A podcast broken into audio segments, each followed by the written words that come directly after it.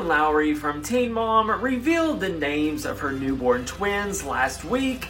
Well, now she's revealing the names she almost gave them, and some of them are really interesting.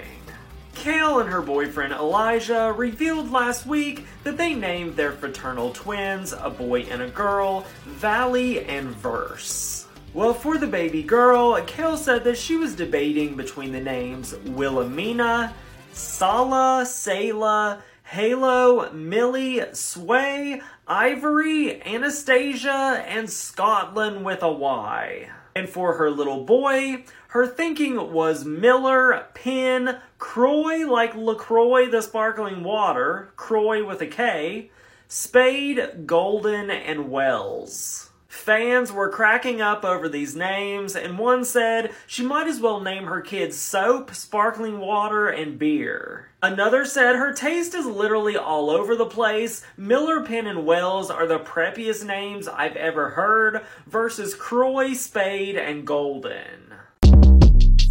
Short Cast Club